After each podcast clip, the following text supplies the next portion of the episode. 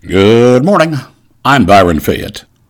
It is the 2nd of March, 2021, and as I celebrate the news that, thanks to COVID, curbside cocktails are catching on once again in many parts of the country, I note that on this day, in 1444, Skanderbeg, uh, Skanderberg, organizes Albanian. Mm, I'll forget what he did, but was this where the whole I'm such a cool celebrity like Cher, Madonna, Fabian, Bjork, but I only need one name thing started?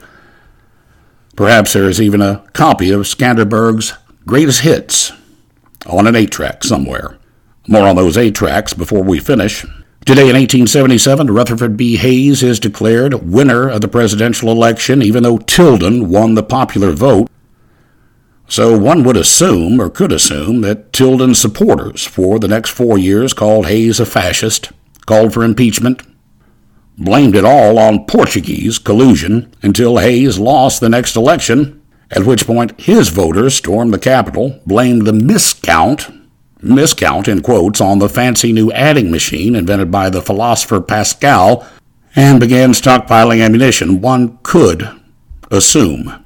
Except there was a time when most Americans, regardless of political affiliation, didn't have a perpetual bug up their collective ass about such things. This day in 1919 saw the first Communist International in Moscow, which I will lazily assume was a sort of Marxist NASCAR race. Today in 1949, the Lucky Lady 2 landed in Fort Worth after the first nonstop round the world flight, 94 hours and 1 minute, in a B 50 Superfortress that, you can read the specs yourself, does not seem to have been equipped with a bathroom.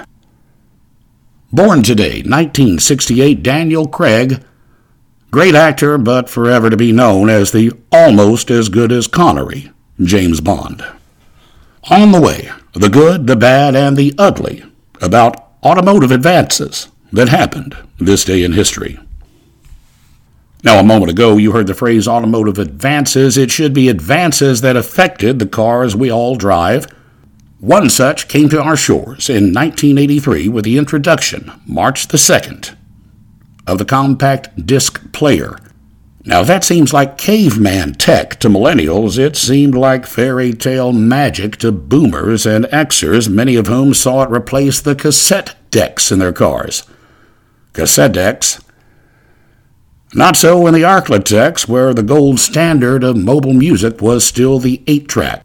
Mostly out of stubbornness, the folks in these parts eschewed the cassette, holding obstinately to the eight tracks they'd purchased with money that was coming easy from working the oil rigs onshore and off during the original gas crisis. And that kind of stubbornness among a group that fought for the Confederacy for two more years after Gettysburg shouldn't surprise anyone. Besides, people had only owned those eight tracks for a few short years. Most owners were only then rounding out their collections of Elvis and Waylon and Willie and Gordon Lightfoot for the two or three hippies in this region. So what if there was no rewind feature and you had to listen to nine bad songs to get back to listening to the only one on the album you really liked? So what if the cassettes, cartridges, whatever were so bulky that your music library took up literally two velvet lined suitcase like boxes you had to put in the trunk?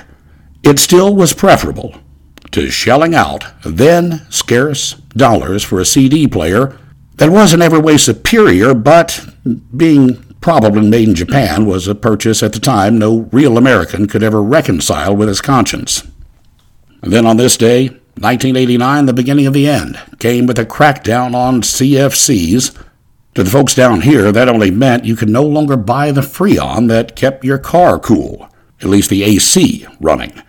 Now, admittedly, the folks in the southern United States probably created that thing called the ozone hole by allowing countless freon spills and spews to occur during drunken car maintenance. But, just like the 8 track, AC in cars was also a relative new luxury to most of us. For the next 10 or so years, a freon smuggling business flourished until the rusty trucks and stubborn roughnecks that drove them began to be replaced with newer, though perhaps not better, models of both pickups and citizens. Something else that came along about that time was the open container law. Heavy handed and revolutionary it was thought down here because it made it a crime to drink a beer while driving. Of course, no one wants drunken driving on the roads, but that was less of a problem back then than you might think. In those days, everyone followed the 60 mile rule. Driving on the interstate, no more than one beer for every 60 miles of travel. It kept you south of drunk, but north of boredom. The guys who made those Freon smuggling runs to Mexico used to swear by that rule. I'm Byron Fayette, reminding you to drink at home. It's cheaper, it's safer, and despite everything said here in jest, drinking and driving don't mix. And I've got a stained pair of linen pants from drinking Merlot and driving my tractor after church that proves it.